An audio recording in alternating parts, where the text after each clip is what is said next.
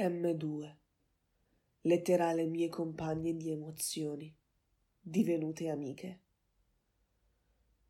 Care amiche, come va? Mi mancate, sapete? Ma soprattutto, come state vivendo questo periodo così difficile? Io sto cercando di non mollare, ma è dura L'isolamento che sto vivendo mi fa sentire sempre più sola, ma non in senso fisico, ossia non deriva dal fatto di non avere nessuno intorno, bensì in senso interiore. E più volgo lo sguardo dentro di me, più ne ho paura e il senso di solitudine aumenta.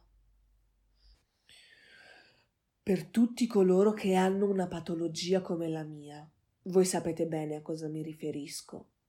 Tale sensazione viene amplificata e sommersa dai pensieri più profondi del nostro inconscio, inerenti la percezione e le credenze che si hanno su di sé. Tali credenze, se negative e automatizzate nel tempo, sono dure da scacciare via.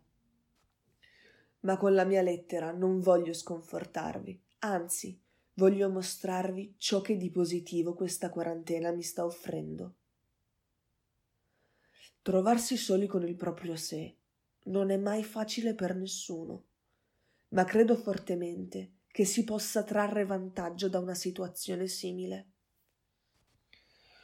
Io, ad esempio, sto imparando ad essere più compassionevole con me stessa lavorando instancabilmente su ciò che sono, cerco, giorno dopo giorno, di rimanere nelle mie emozioni, senza timore di ascoltarle, poiché esse mi stanno comunicando qualcosa.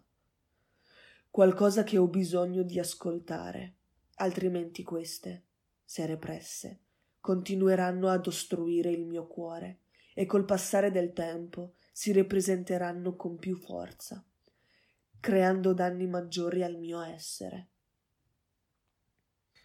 Ho scoperto che la solitudine non è vivere da soli, ma il non essere capaci di farci compagnia o di ascoltare quel che è dentro ognuno di noi.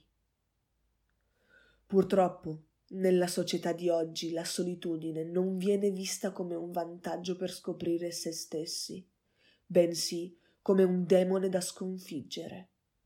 In questo modo non si riesce più a vedere il buono che ha da offrirci, anzi, si cerca sempre di rifuggire da essa, cercando di riempire il più possibile le nostre giornate, pur di non guardarci dentro.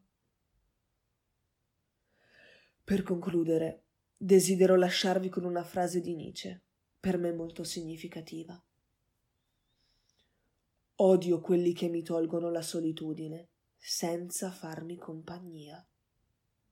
Cosa ne pensate? E qual è la vostra personale sfida in questo momento? So che non sarà facile tradurre le emozioni in parole, ma credo nell'espressione scritta e orale dei propri vissuti sentimenti, perché facilita la comprensione.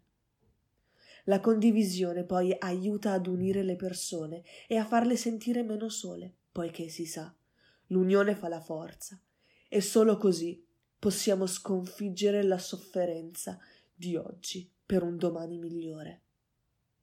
A presto, dolci amiche, con affetto. M2